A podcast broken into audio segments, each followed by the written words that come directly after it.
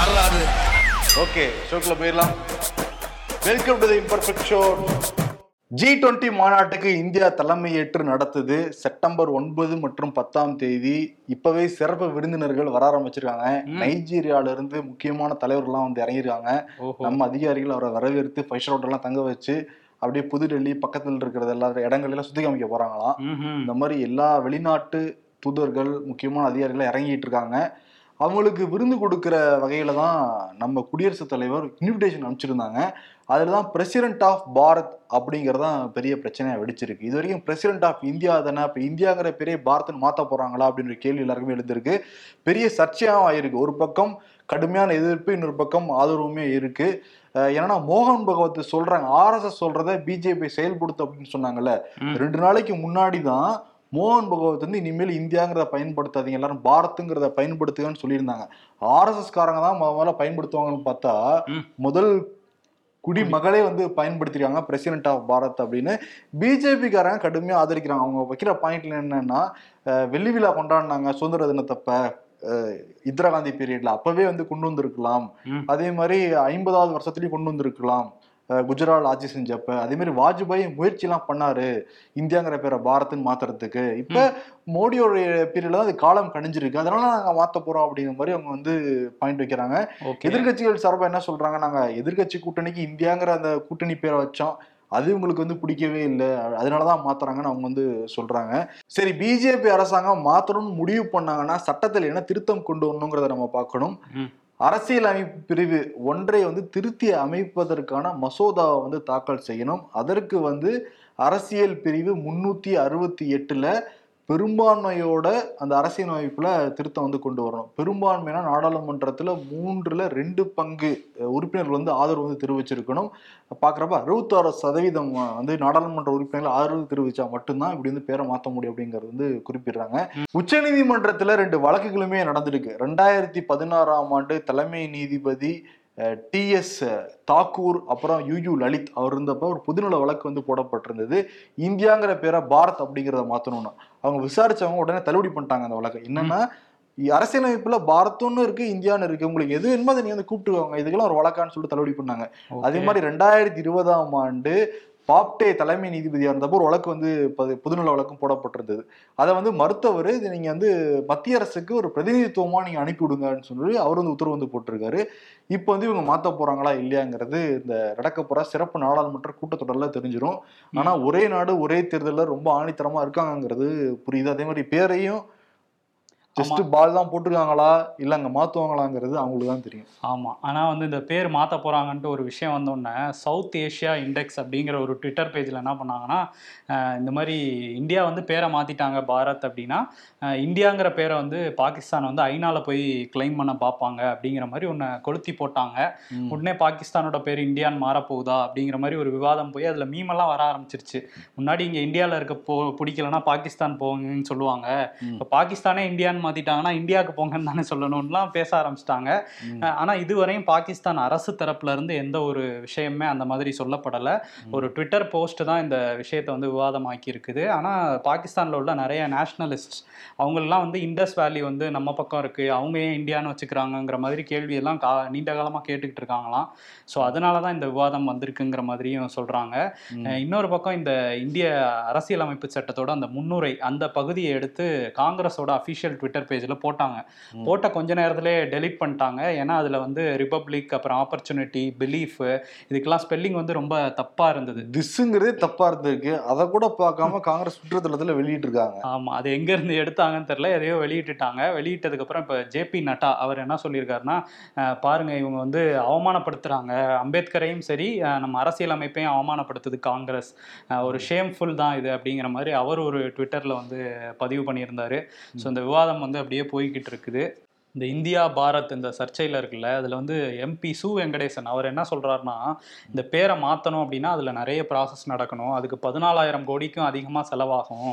இந்த பதினாலாயிரம் கோடி இருந்தால் தமிழ்நாட்டில் உள்ள ஒன்றுலேருந்து ஐந்தாம் வகுப்பு படிக்கிற மாணவர்களுக்கு முப்பது ஆண்டுகளுக்கு காலை உணவு வந்து செலவழிக்கலாம். இது தேவையா அப்படிங்கிற மாதிரி அவர் ஒரு பதிவு போட்டிருக்காரு ட்விட்டரில். பதினாலாயிரம் கோடி இது ரொம்ப கம்மியா தெரியுதுல்ல. ம். ஏன்னா பாஸ்போர்ட்டை மாத்தணும் ஆதார் கார்டை மாத்தணும் பேன் கார்டை மாத்தணும் இருக்கிற எல்லாத்தையும் மாத்திக்கிட்டு இருக்கணும். ஆமாம் இன்னொரு விஷயம் என்னன்னா ஐஏஎஸ்ன்னு எல்லாம் ப்ரௌடா சொல்றாங்க. ம். இனிமேட்டு அதை பிஏஎஸ்ன்னு சொல்லுவாங்க. ஆமா அது சொல்லுவாங்க. நோட்ல BPS.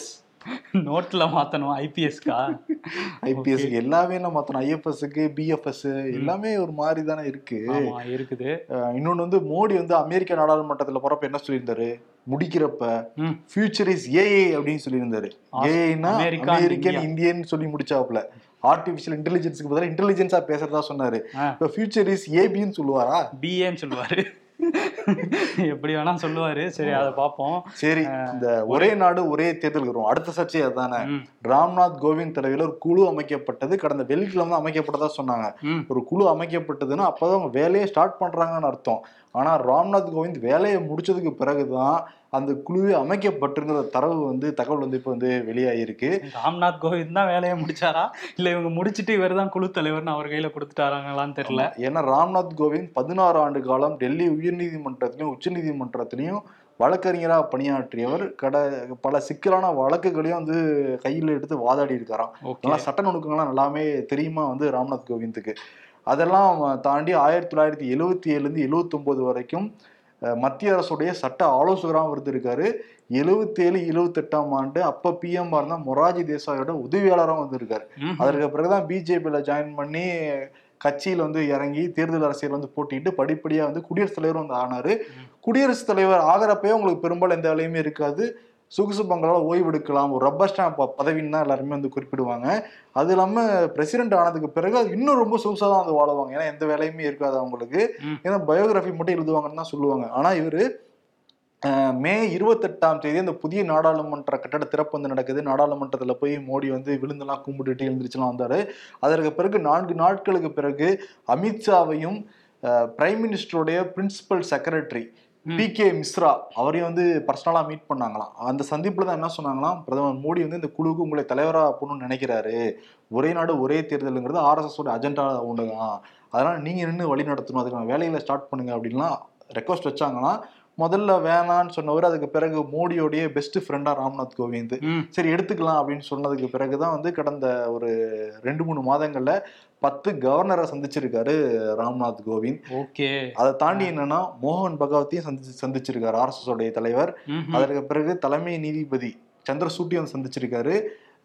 பிஜேபியுடைய மூத்த தலைவர் முரளி மனோகர் ஜோஷி உள்ளிட்ட எல்லாரையுமே சந்திச்சிருக்காரு கவர்னரை தாண்டி.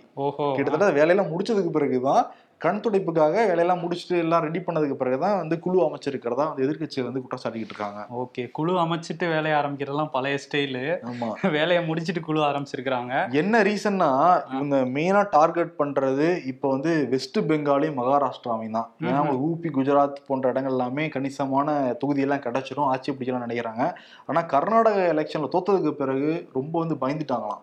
அதனால எப்படியாவது நிச்சயம். ஏன்னா மோடி சரி அமித்ஷாவும் சரி அங்க களத்தில் இறங்கி இருபது முப்பது தடவை வந்து பிரச்சாரம் பண்ணாங்க அப்பயே ஜெயிக்க முடியலன்னா ரெண்டாயிரத்தி இருபத்தி நாலு ஜெயிக்க முடியாம போச்சுன்னா என்ன ஆக போறதுங்கிறதுக்கு தான் ஃபுல் ஸ்வீங்ல இறங்கிறாங்க ஒரே நாடு ஒரே தேர்தல் விவகாரத்துல ம், ம். முக்கியமா மகாராஷ்டிரா வெஸ்ட் பெங்கால் ஏன்னா அஹ், மகாராஷ்டிரால வந்து ஒரு நாற்பத்தி எட்டு வெஸ்ட் பெங்கால நாற்பத்தி ரெண்டு ரெண்டையும் கூட்டினா தொண்ணூறு. அங்க ரெண்டு மாநிலங்கள்லயுமே ரொம்ப ஸ்ட்ராங்கான பிஜேபி எதிர்ப்பு வந்து இப்ப இருக்கான் இப்ப இந்த ரெண்டு மாநிலங்களையும் உடச்சுடணும் ஏன்னா இப்ப இடைத்தேர்தல் அங்க நடந்துச்சுல நேற்று நடந்துச்சுல அதெல்லாம் மும்முனை போட்டியா இருந்திருக்கு வெஸ்ட் பெங்கால்ல. ஏன்னா திரிணாமுல் காங்கிரஸ் வேட்பாளர் நிப்பாட்டி இருக்கு காங்கிரஸ் நிப்பாட்டி இருக்கு கம்யூனிஸ்ட் நிப்பாட்டி இருக்கு. ஒரு இடைத்தேர்தலே வரவங்களால ஒன்னா நிக்க முடியல தானே அது? ஆமா. ஆனா அங்க வந்து இந்த மாதிரி ஒரே நாடு ஒரே தேர்தலை சொல்லி சட்டமன்ற தேர்தல் கொண்டு வந்துட்டோம்னா அவங்களுக்குள்ள அடிச்சுப்பாங்க. நமக்கு பிரச்சனை வராது அப்படிங்கிற கணக்கு தான் அதே மாதிரி மகாராஷ்டிராவிலயும் இங்க சிவசேனா உத்தவ் தாக்கரே சிவசேனா அப்புறம் தேசியவாத காங்கிரஸ் காங்கிரஸ். ஒரே கட்சியே ரெண்டு ரெண்டா இருக்காங்க. ஆமா இங்க தொண்ணூறு சீட்டு அடிச்சாலே முடிஞ்சிச்சுல ஊப்பில எண்பது இந்த ரெண்டையும் சேர்த்து தொண்ணூறு. மீதெல்லாம் கணக்கு போட்டீங்கன்னா ஈஸியா ஜெயிச்சு வந்துருவாங்க. இந்த கணக்குல தான் இந்த ரெண்டு மாநிலத்தை குறி வச்சுதான் ஒரே நாடு ஒரே தேர்தலுங்கிறத அப்ப குறிப்பிடுறாங்க. ஓஹோ ரெண்டு மாநிலத்துக்காக ஒரே நாடு ஒரே தேர்தலா? சரி ஓகே நீங்க அந்த குழு சொன்னீங்கல்ல ராம்நாத் கோவிந்த குழு. அந்த குழுவுல வந்து ஹரிஷ் சால்வே இவர் ஒரு மூத்த வழக்கறிஞர். இந்தியாவோட சொலிசிட்டர் ஜெனரலா ஆமா ஏழு பேர் ஒருத்தர் அவரு. ஆமா இவர் வந்து முன்னாள் சொலிசிட்டர் ஜெனரல் இவர். இவர் ஏழு பேர்ல ஒருத்தரா இருக்காருல்ல. அவருக்கு மூன்றாவது திருமணம் வந்து லண்டன்ல நடந்திருக்கு. ட்ரீனா அப்படிங்கிற லண்டனை சேர்ந்த ஒரு பெண்ணை பெண்ணை வந்து அறுபத்தெட்டாவது வயதுல வந்து கரம் பிடிச்சிருக்காரு ஹரிஷ் சால்வே. இதுல ஒரு சர்ச்சை வெடிச்சிருக்கு. என்ன சர்ச்சை அப்படின்னா இவரோட கல்யாண நிகழ்வுல வந்து லலித் மோடி இருக்கார்ல எழுநூத்தி ஐம்பத்தி மூணு கோடியை வந்து மோசடி பண்ணிட்டு வெளிநாட்டுக்கு தப்பி போயிட்டாரு. இவரை போலீஸ் தேடிட்டு இருக்கு அப்படிங்கிற மாதிரி தான் சொல்லிட்டு இருக்காங்க. ஆனா அவர் ஜாலியா லண்டன்ல சுத்திட்டு இருக்காரு. அதுவும் இவரோட கல்யாணத்துக்கு ஹரிஷ் சால்வேயோட கல்யாணத்துக்கு வந்து அங்கே ஷாம்பெயின்லாம் குடிச்சிட்டு இருக்காரு. அந்த வீடியோ இப்போ வெளியாயிருக்கு. இதுல வந்து மோடிக்கு நெருக்கமானவர் தான் ஹரிஷ் சால்வே. இந்த குழுல கூட போட்டிருக்கீங்க. ஆனா இவரோட இதுக்கு லலித் மோடி வராரு. பாத்துக்குங்க இதான் மோடி கவர்மெண்டோட லட்சணம்னு சொல்லி ஆம் ஆத்மியில இருந்து பகிர்ந்துகிட்டு இருக்காங்க. சோ இது ஒரு பிரச்சனையா மாறி இருக்குது. நம்ம தேசியங்கிறது தேர்தல் ரொம்ப முக்கியம். தேர்தல் அது குழு நியமிக்கிற ஒருத்தரே. நம்ம தேசத்தை ஏமாத்திட்டு போன ஒருத்தர் கூட டைய போட்டிருக்காரு. டைய போட்டிருக்காரு. இன்னொருத்தர் பீகார் முதல்வர் நிதிஷ்குமார் இருக்கார்ல அவர் பாட்னா பல்கலைக்கழகத்துக்கு போயிருந்தாரு. அங்க போயிட்டு ஒரு கல்வெட்டு திறக்கலான்னு போகும்போது அவர் ஒரு நிலை தடுமாறி கொஞ்சம் கீழே விழுந்து விழுக போயிட்டாரு. நல்ல வேலையா வந்து உதவியாளர்கள்லாம் பிடிச்சிட்டாங்க பிடிச்சி காப்பாத்திட்டாங்க. அதுக்கப்புறம் கொஞ்சம் எந்திரிச்சிட்டு அந்த அவரோட எப்பவும் ஒரு ஸ்மைல் இருக்கும்ல அந்த ஸ்மைலை சிரிச்சிட்டு போய் வெட்டியிருக்காரு கல்வெட்டு. ஓகே நிதிஷ்குமார் இந்தியா கூட்டணி ஒருங்கிணைச்சாரு. அவர் தடுக்கி விழுகிறப்ப ரெண்டு பேரும் கூட பிடிச்சிட்டாங்க. இந்தியா கூட்டணி அப்படியே சறுக்குச்சுன்னா பிடிக்கிறதுக்கு யார் இருக்கா? அவரே வருவாரு. அவர் அப்படிதானே சொல்றாரு. நான் அவருக்கே ரெண்டு பேரும் தேவைப்படுது. அது அவர் கூட்டணியை காப்பாத்துவேன்னு தானே சொல்லிக்கிட்டு இருக்காரு. பார்ப்போம் புதிய நாடாளுமன்றம் கட்டப்பட்டப்ப இங்கிருந்து தான் செங்கோல் வந்து செஞ்சு எடுத்துட்டு போனாங்க. அந்த செங்கோல் எல்லாம் விழுந்து கும்பிட்டார் முடியும் நமக்கெல்லாம் பெருமையா இருந்தது. இப்போ வந்து செப்டம்பர் ஒன்பது பத்தாம் தேதி பிரகதி மைதானம் புதுடெல்லியில் வந்து நடக்க போகுது. அந்த ஜி டுவெண்ட்டி மாநாடு. அந்த ஜி டுவெண்ட்டி மாநாட்டுக்கு அந்த நுழைவாயில்ல இருபத்தெட்டு அடி உயரத்துல எட்டு உலோகங்கள் கொண்டு நடராஜர் சிலை வந்து செஞ்சு வச்சிருக்காங்க. அது தமிழ்நாட்டுல இருந்து தான் செஞ்சு அனுப்பப்பட்டிருக்கு. ஓஹோ. இங்க சுவாமி மலை ஸ்ரீ தேவ சேனாதிபதி சிற்பக்கூடத்துல இருந்து செய்து அனுப்பப்பட்டிருக்கு. அதோட விலை மட்டுமே பத்து கோடி அப்படிங்கிறத வந்து குறிப்பிடுறாங்க. பதினெட்டு டன்னா அந்த சிலை மட்டும் பீடம் மட்டும் ஒரு பத்து டன் அப்படிங்கிறத குறிப்பிடுறாங்க. சரி. இங்கிருந்து எல்லாம் எடுத்துட்டு போய் அங்க வச்சு கடைசியில இறுதி வடிவம் கொடுத்து இப்போ வந்து நடராஜர் சிலையை வச்சிருக்காங்க. ஓகே வச்சிருக்காங்க. இன்னொரு பக்கம் இந்த சிறப்பு நாடாளுமன்ற கூட்டத்தொடர் நடக்க போதில்ல இதை ஒட்டி சோனியா காந்தி அவங்க வந்து கடிதம் எழுதியிருக்காங்க பிரதமர் மோடிக்கு. அதுல என்ன சொல்லியிருக்காங்கன்னா நீங்க மாதிரி இந்த மாதிரி கேட்கவே இல்லை. எந்த பொலிட்டிக்கல் பார்ட்டிஸ்டையும் பேசாம இந்த மாதிரி ஒரு கூட்டத்தை கூட்டிட்டீங்க. அப்படி கூட்டியிருந்தாலும் கூட ஆப்போசிஷனுக்கு கொஞ்சம் டைம் கொடுங்க. நாங்க பேசுற அஹ், பிரச்சனைகளை எங்களை பேச விடுங்கிற மாதிரி அதுல கேட்டிருக்காங்க. அதை தாண்டி ஒன்பது முக்கிய விஷயங்களை வந்து பேசணும் விவாதிக்கணும். அதுல ஒரு முடிவு எட்டணுங்கிற மாதிரிலாம் சொல்லியிருக்காங்க. அந்த ஒன்பது விஷயங்கள்ல பெரும்பாலான விஷயங்கள் பிரதமர் மோடி பேசாம இருந்தார்ல அந்த விஷயங்கள் தான். மணிப்பூர் பிரச்சனை அப்புறம் சீனால வந்து எல்லையில் ஆக்கிரமிப்பு நடக்குது அப்படிங்கிறது. அதே மாதிரி பொருளாதார நெருக்கடியும் வருது. ஹரியானா போன்ற மாநிலங்கள்ல வந்து கம்யூனலா ஒரு பதற்றம் இருந்துகிட்டே இருக்கு. அஹ் இந்த மாதிரி விஷயங்கள். அப்புறம் விவசாயிகளுக்கு அந்த மினிமம் சப்போர்ட் பிரைஸ் கொடுக்கணும்.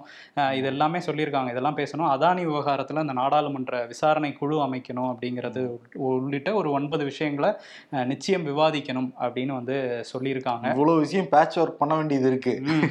ஆனா அந்த படத்துல சொல்ற மாதிரி இதெல்லாம் கண்ணுக்கு தெரியல. இது மட்டும் தானே கண்ணுக்கு தெரியுது. மாதிரி இந்தியா பாரத மட்டும் தான் கண்ணுக்கு தெரியுது. தெரிஞ்சிருக்குது. ஆனா ஜி வந்து என்ன பண்றாருன்னா இன்னைக்கு கிளம்பி இந்தோனேஷியா போறாரு. இந்தோனேஷியா போயிட்டாரா? ஆமா. சீஃப் கெஸ்டா வந்துட்டு இருக்காங்கப்பா. அவங்க வந்துட்டு இருக்காங்க. அவர் அங்க ஒரு மாநாடு நடக்குது. அந்த association of south east Asian நேஷன்ஸோட அந்த கூட்டமைப்போட உச்சி மாநாடு வந்து நடக்குது. அதுல இந்தியா சார்பில் கலந்துக்க தான் அங்க போயிருக்காரு. நாளைக்கு ஈவினிங்கே ரிட்டர்ன் வந்துடுறாரு. ஓகே டக்குன்னு வந்துருவார்ல ஆமா, ஏன்னா ஜோ பைடன்லாம் வர போறாங்களாம். ஜோ. பைடன் ஜில் பைடன் அவங்க இல்லாம கிஃப்ட்லாம் கொடுத்து அனுப்பிச்சு விட்டுருந்தாங்க. ஆமா. இப்ப இங்க வரப்ப என்ன கிஃப்ட் கொண்டு வர போறாங்க நம்ம என்ன கொண்டு வராங்கன்னு தெரியல. நம்ம ஜி என்ன கொடுப்பாருங்கிறது தெரியல. பிரதமர் மோடி இந்தோனேஷியா போறதுக்கு முன்னாடி மத்திய அமைச்சர்களை கூப்பிட்டு. ஒரு டாஸ்க் கொடுத்து போயிருக்காரு. மத்திய அமைச்சர்களை கூப்பிட்டு ஏதோ பெருசா பேச போறாருன்னு பார்த்தா என்ன? சொல்லியிருக்காரு? உதயநிதி ஸ்டாலின் வந்து இந்த சனாதனத்தை பத்தி பேசி நேஷனல் லெவல்ல டிபேட் போய்கிட்டு இருக்குல்ல இப்ப எல்லா மத்திய அமைச்சர்களும் நான் ஒண்ணு சொல்லிக்கிறேன். எல்லாரும் சனாதனத்தை பத்தி பேசுங்க. யாரும் மதத்தை பத்தி பேசுறதுக்கு எந்த உரிமையும் கிடையாதுங்கிற மாதிரி உதயநிதி ஸ்டாலினுக்கு எதிராக மத்திய அமைச்சர் கூட்டத்துல வந்து பேசியிருக்காரு பிரதமர் மோடி. உதயநிதி ஸ்டாலின் நினைப்பாரு நம்ம. இப்ப- இப்பதான் ஃபர்ஸ்ட் டைம் அமைச்சர் ஆயிருக்கோம் நம்மள மத்திய அமைச்சர் கூட்டத்திலாம் பேசுறாங்களே அப்படின்ட்டு. இவங்களே பெரிய ஆக்கி விட்டுருவாங்க போல இருக்கே. ஆமா அதான் ப்ராப்பர் ரெஸ்பான்ஸ் கொடுங்கங்கிற மாதிரி மோடி சொல்லியிருக்கதா தகவல் ஆனா எனக்கு என்ன சந்தேகம்னா. சனாதனம்ங்கிறது ஒரு மதத்தின் அடிப்படையில ஒண்ணு வந்து பேசப்பட்டுக்கிட்டு இருக்கு இதே பிரதமர் மோடி தான் இரு தினங்களுக்கு முன்னாடி இந்தியாவுல வந்து ஊழல் ஜாதி மதத்தை ஒழிக்கணும் மதவாதிகள் வந்து ஒழிக்கணும்லாம் பேசிக்கிட்டு இருந்தார் அது மதவாதிகள் தானே. அது ரெண்டு நாளைக்கு முன்னாடி. இப்ப ரெண்டு நாளைக்கு பிறகு இது. ஆமா அதுவே மதத்துக்குள்ள தானே வருது? ஆமா வருது. அவங்க ஏதாவது சொல்லுவாங்க வச்சிருப்பாங்க ஆன்சர் இனிமே ஆ. வெளியே வந்து சொல்லுவாங்க. இன்னொரு பக்கம் என்னன்னா உதயநிதி பேசியிருந்தாருல்ல இந்த மாதிரி சனாதானத்துக்கு எதிராக. இன்னைக்கு கூட பேசியிருந்தாரு. ஜனாதிபதி திரௌபதி முர்மு வந்து நாடாளுமன்றத்துக்குள்ள கூப்பிடவே இல்லை அந்த திறப்பு விழாக்கு. அதுவே சதா சனாதானத்துக்கு ஒரு எடுத்துக்காட்டு தான்லாம் பேசியிருந்தாரு. இதை வச்சு உத்தரப்பிரதேசத்துல ஒரு வழக்கு போட்டிருக்கிறாங்க. இந்த மாதிரி சதா சனாதனத்துக்கு எதிராக பேசினவர் மேல கடுமையான நடவடிக்கை எடுக்கணும்னு சொல்லிட்டு இரண்டு வழக்கறிஞர்கள் சேர்ந்து ராம்பூருங்கிற ஒரு ஊர்ல வந்து அங்க உள்ள காவல் நிலையத்துல அவர் மேல மட்டும் இல்லாம கார்கே இருக்காருல்ல மல்லிகார்ஜுன கார்கே அவரோட பையன் பிரியங்க் கார்கே வந்து கர்நாடகால அமைச்சரா இருக்காரு. அவர் உதயநிதிக்கு ஆதரவு கொடுக்குறாரு. அவங்க ரெண்டு பேர் மேலயுமே வழக்கு போடணும்னு சொன்னதுனால யூபி காவல்துறை இப்போ வழக்கு போட்டிருக்காங்க. ஓகே. ஆனா அந்த சாமியார் மேல எந்த வழக்கும் போடல. போடலையில அவர் வந்து கத்தியார் எடுத்து போட்டோவை வந்து குத்தி பத்து கோடின்னாரு அப்புறம் வந்து நூறு கோடிங்கிறது சாரி நூறு கோடின்னு சொன்னது சீமான். சீமான். என்ன சொல்லியிருக்காரு? உதயநிதி என் தம்பி கொண்டு நானே களத்தில் இறங்குவேன்னு சொல்லிட்டு இறங்கி அந்த சாமியாருக்கு நான் இப்ப நான் சொல்லிக்கிறேன். அவங்க சாமியாரோட தலைவர்கள் நூறு கோடின்னு வந்து அண்ணன் வந்து பேசிக்கிட்டு இருந்தாரு. அண்ணன் நூறு கோடி வச்சிருக்காரா? திமுககாரன் கூட அப்படி பேசியிருக்க மாட்டாங்க. அப்ப ஆனா அண்ணன் அண்மை காலமா திமுக ரொம்ப வந்து பொங்குறாரு. அதுவும் அடி அடின்னு அடிச்சிட்டு இருக்காரு. இந்த சைடு அண்ணாமலையும் சரி. ஹெச் ராஜாலாம். சிலது சில வாரங்களுக்கு முன்னாடி சொல்லியிருந்தாரு. ஆமா சீமனோட கருத்தை ஆதரிக்கிறேன் அப்படின்லாம் பேசியிருந்தாருல. இப்ப சீமனோட கருத்து கடுமையா எதிர்ப்பு தெரிவிக்கிறார். தமிழனே கிடையாதான். அவர் தமிழ்நாட்டை பத்தி பேசுறதுக்கு எந்த அருகதி இல்லைன்னு ஹெச்ராஜா வந்து சொல்லிக்கிட்டு இருக்காரு. சொல்லிட்டு இருக்காரு. சீமான அண்ணன் என்ன சொல்றாருன்னா அண்ணாமலை பேசிட்டு இருக்காருல்ல கூட்டணி அண்ணாமலை என்ன சொல்லியிருந்தாருன்னா யாரையும் கூட்டணியை கூப்பிடவே மாட்டேங்கிறாங்க சீமான். அதான் தனியா புலம்பிட்டு இருக்காருங்க அந்த மாதிரி ஸ்டேட்மெண்ட் விட்டுருக்காரு. உடனே சீமான் என்ன சொல்றாரு தம்பி உனக்கு தெரியுமா? என்னை கூப்பிடலன்ட்டு. இப்ப தலைவர்களே என்கிட்ட பேசிட்டு தான் இருந்தாங்க. பேசிக்கிட்டு தான் இருக்காங்க இப்ப. நாங்க வந்து மோடி கிட்ட அமைச்சரை பேசிக்கிறோம். நீங்க மேஸ்திரியோட பார்க்க வந்தீங்க அதை மட்டும் பார்த்துட்டு போங்கன்ட்டு இருக்காரு ஓ எடப்பாடியும் இதுதான் சொல்லிட்டு இருந்தாரு கொஞ்ச நாள் முன்னாடி இப்ப இவரும் சொல்ல ஆரம்பிச்சிட்டாரு. ஆனா நூறு கோடி தரேன்றாரு. வச்சிருக்காரா நூறு கோடி? சொல்ல காசா பணமா சாமியாட்ட மட்டும் இருக்குமா? என்ன சொல்ல வேண்டியதான நூறு கோடி இருநூறு கோடி. சாமியார்ட்ட இருக்க வாய்ப்பு இருக்கு. சாமியாட்ட இருக்க வாய்ப்பு இருக்கு. அந்த சாமியாட்ட இருக்க வாய்ப்பு இருக்கான்னு தெரியல அயோத்தி சாமி கிட்ட இங்க தமிழ்நாட்டுல பல சாமி. இருக்கு. அங்கேயும் வெயிட்டான ஆட்கள் இருக்காங்க. சரி ஓகே திரும்ப சீமானுக்கு வந்தோம்னா அவர் இந்த மாதிரி தம்பி உதயநிதி உதயநிதின்னு பேசினா கூட கடைசியா என்ன சொல்லியிருக்காருன்னா உதயநிதி தம்பி உதயநிதியோட கருத்தை வந்து நான் ஏத்துக்கிறேன். சனாதனத்தை ஒழிக்கணும் தான். ஆனா நீங்க இவ்வளவு நாள் திமுக ஆட்சியில இருந்தீங்க. என்ன பண்ணீங்க? பொது தொகுதியில ஒரு பட்டியலின வேட் வேட்பாளரையாவது நிறுத்தி இருக்கீங்களாங்கிற ஒரு கேள்வியையும் கேட்டிருக்காரு. இதுக்கு அவர் தான் பதில் சொல்லணும். திமுகல தான் பதில் சொல்லணும். ஆமா. இன்னொரு பக்கம் வந்து சனாதனத்தை பத்தி பேசுனதுனால கடும் கோபம் இருக்காரு சுப்பிரமணியன் சுவாமி. அவர் வந்து கவர்னர் கடிதம் எழுதியிருக்காராம். இதை பத்தி உடனே நடவடிக்கை எடுக்கணும். அதே மாதிரி திமுக ஆட்சிக்கு நான் சொல்லிக்கிறேன். தொடர்ந்து இப்படி பண்ணிட்டு இருந்தீங்கன்னா ஆட்சி கலைப்புலயே நான் ஈடுபடுவேன் அப்படின்ட்டு இருக்காரு ஆட்சியை கலைச்சுட்டுருவேன் பாத்துக்கோங்க அப்படின்னு. மிரட்டி விட்டுருக்காரு. அதனாலதான் பிஜேபி வச்சிருக்க போல இருக்குப்பா சுப்பிரமணியன் ஆமா அவர் பிஜேபியும் திட்டுவாரு. இந்த மாதிரி ஏதாவது வந்தா கூட இறங்கி செய்வேன் மாதிரி சொல்லியிருக்காரு. ஆமா. அதே மாதிரி செந்தில் பாலாஜி இலாக்கா இல்லாத அமைச்சர். இலாக்கா உள்ள அமைச்சர். தேசிய லெவல்ல ட்ரெண்ட்னா இவரும் தேசிய லெவல்ல ட்ரெண்ட் தான். இலாக்கா இல்லாத அமைச்சராக வச்சிருக்காங்க வச்சிருக்காங்கன்னு எதிர்கட்சிகள் சாரி பிஜேபி கட்சிகள்லாம் தொடர்ந்து பேசிட்டு இருக்காங்க. இப்ப இலாக்கா இல்லாத அமைச்சராக தொடரலாமா தொடர வேணாமான்னு சொல்லிட்டு ஒரு வழக்கு. அந்த வழக்குல உயர்நீதிமன்றம் என்ன கருத்து சொல்லியிருக்காங்கன்னா அரசியல் அமைப்புப்படியும் தார்மீக அடிப்படையிலையும் ஒரு தூய்மையான நேர்மையான நிர்வாகம் நீங்க சொல்ற அடிப்படையிலையும் இது உகந்தது அல்ல முதல்வர் முடிவெடுக்கணுங்கிற ஒரு கருத்தையே உயர்நீதிமன்றமே சொல்லியிருக்கு. இதுக்கு முன்னாடி வந்து ஆளுநரே நீக்கினாரு அப்புறம் வந்து வாபஸ்லாம் வாங்கினாரு. உயர்நீதிமன்றம் கருத்து தெரிவிச்சிருக்கு முதல் கட்டமாக. முதல்வர் ஸ்டாலின் என்ன முடிவெடுப்பாருங்கிறத பார்க்கலாம். ஓகே. காவேரி விவகாரம். இந்த வழக்கு வந்து உச்சநீதிமன்றத்தில் போயிட்டு இருக்குது கவாய் நரசிம்மா மிஸ்ரா இந்த மூன்று நீதிபதிகள் அமர்வு தான் விசாரிக்கிறாங்க. அவசர வழக்காக விசாரிக்கணும்னு சொல்லியிருந்ததுனால செப்டம்பர் ஆறாம் தேதி இன்னைக்கு வந்து விசாரணைக்கு வர வேண்டியது. ஆனால் நரசிம்மா வந்து விடுப்பில் போயிருக்காராம் நீதிபதி. அதனால அடுத்த வாரம் கவாய் வந்து விடுப்பில் போகிறதுனால செப்டம்பர் இருபத்தொன்னாம் தேதிக்கு தள்ளி வச்சிருக்காங்களாம். நீங்க இதுல எல்லாம் போயிட்டு இருக்கீங்க விவசாயிகள் வந்து பயிரை போட்டுட்டு காத்துக்கிட்டு இருக்காங்க ஐயா. ஆமாம் கொஞ்சம் பார்த்து பண்ணுங்க ஐயா அதே மாதிரி கர்நாடக அரசு என்ன சொல்கிறாங்கன்னா தவறான கணக்கீடை வச்சு இவங்க காவேரியில் வறட்சியே இல்லைன்னு சொல்கிறாங்க தமிழ்நாடு அரசு. அதனால் அவங்க போட்ட மனுவை தள்ளுபடி பண்ணுங்கன்னு அவங்க ஒரு மனு போட்டு வச்சுருக்காங்க. ஸோ இது பார்க்கணும். செப்டம்பர் இருபத்தி ஒன்றாம் தேதி தான் இந்தியா கூட்டணி அந்த கோஆர்டினேட்டிங் கமிட்டி அறிவிச்சாங்கல்ல அந்த கோஆர்டினேட்டிங் கமிட்டியோட முதல் மீட்டிங் வந்து செப்டம்பர் பதிமூணாம் தேதி சரத்பவார் வீட்டில் நடக்க போகுதாம் ஸோ பதினாலு பதினாலு தலைவர்களும் கலந்துக்க போறாங்க. பதினாலு தலைவர்களா? என்னப்பா இருபத்தெட்டு கட்சினா பதினாலுங்கிற? அந்த கோஆர்டினேட்டிங் கமிட்டியில பதினாலு பேர் தானே இருக்காங்க. இடையில அஜித் பவார் அவர் வீட்டுக்கு பாக்குறேன்னு வந்துட்டா என்ன நடக்கும்னு தெரியல. சரி இது நடக்க போகுதுன்னு சொல்றாங்க. கேட்டாங்க பெரியமா வீட்டுக்கு தானே நான் வந்தேன். எனக்கு பெரியமா வீட்டுக்கு உரிமை இல்லையா அப்படின்னு கேட்டு கசிச்சு கசிஞ்சிட்டு வாங்கிட்டு ஆமா. போய் ஜி கிட்ட போட்டு விட்டாருனா ஆமா அதுக்கும் வாய்ப்பு இருக்குது. இன்னொரு பக்கம் அந்த மத்திய வங்கியோட ஆளுநர் அஹ், சக்தி காந்ததாஸ் இருக்கார்ல அவர் வந்து குளோபல் ஃபினான்ஸ் ரிப்போர்ட்னு ஒரு ரிப்போர்ட் வந்திருக்கு. அந்த பத்திரிக்கையோட ரிப்போர்ட் அதுல என்ன சொல்லியிருக்காங்கன்னா இவர் தான் பெஸ்ட் மத்திய கவர்னர் அப்படின்னு சொல்லிட்டு அவருக்கு நம்பர் ஒன் பிளேஸ் கொடுத்துருக்காங்க. ஏ பிளஸ் கிரேட்ல வந்து அதுல மார்க் எல்லாம் வாங்கியிருக்காரு. மார்க்லாம் வாங்கியிருக்காரா? சக்தி காந்ததாஸ் வாங்கியிருக்காரு. அவர் ஒரு ஹிஸ்டரி வாத்தியார் வரலாறு படிச்சவர் பொருளாதாரம்லாம் தெரியாதுன்னு சொல்லிட்டு இருந்தாங்கப்பா. பாருங்க ஏ கிரேட் மார்க்லாம் வாங்கிட்டு இருக்காரு அவரு. மூணு பேர் தான் வாங்கியிருக்காங்க. இதுக்கப்புறம் வியட்நாமோட அந்த சென்ட்ரல் பேங்கோட கவர்னரும். சுவிட்சர்லாந்து சென்ட்ரல் பேங்க் கவர்னரும் தான் மூணு பேர் தான் வாங்கியிருக்காங்க. அதுலயும் இவர் ஃபர்ஸ்ட் பிளேஸ் வந்திருக்காரு. இனிமேட்டு ஒரு ஆர்பிஐ கவர்னர் கிடையாது. ஆ, B- RBB governor RBB governor ஆமா.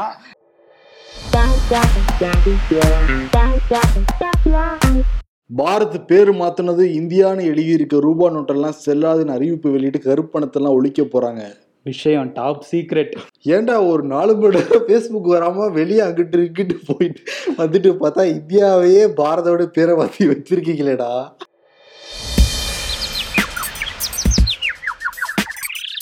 இதெல்லாம் மாற்ற அலையணுமே. மறுபடியும் முதல்ல இருந்தா ஆமா. PAN card. பாஸ்போர்ட்டு ரூபா நோட்டு ஆதார் கார்டு எல்லாத்தையும் போட்டு வச்சிருக்காங்க. இதுல என்னன்னா லஞ்சம் தான் திருப்பி அதிகரிக்கும். ஏன்னா நம்ம தான் போய் திருப்பி கியூல நிக்கணும். அங்க சில பேர் லஞ்சம் வாங்குவாங்க. நியூ பாரத்ல அதெல்லாம் இருக்காது ப்ரோ பாரத்னு பேர் வச்சா முன்னேற்றம் வரும். பிஎஸ்என்எல் சொல்லுது டேய். என் பேர் முதல் எழுத்தே பாரத் தான்டா பாரத் பெட்ரோல் நல்லா தான் நம்ம ஓடிக்கிட்டு இருக்கு? நல்லா ஓடுதா? நம்ம தான் வண்டி ஓட மாட்டேங்குது பெட்ரோல் விலையை பார்த்து. அரசியல்ல இதெல்லாம் சாதாரணமாப்பா.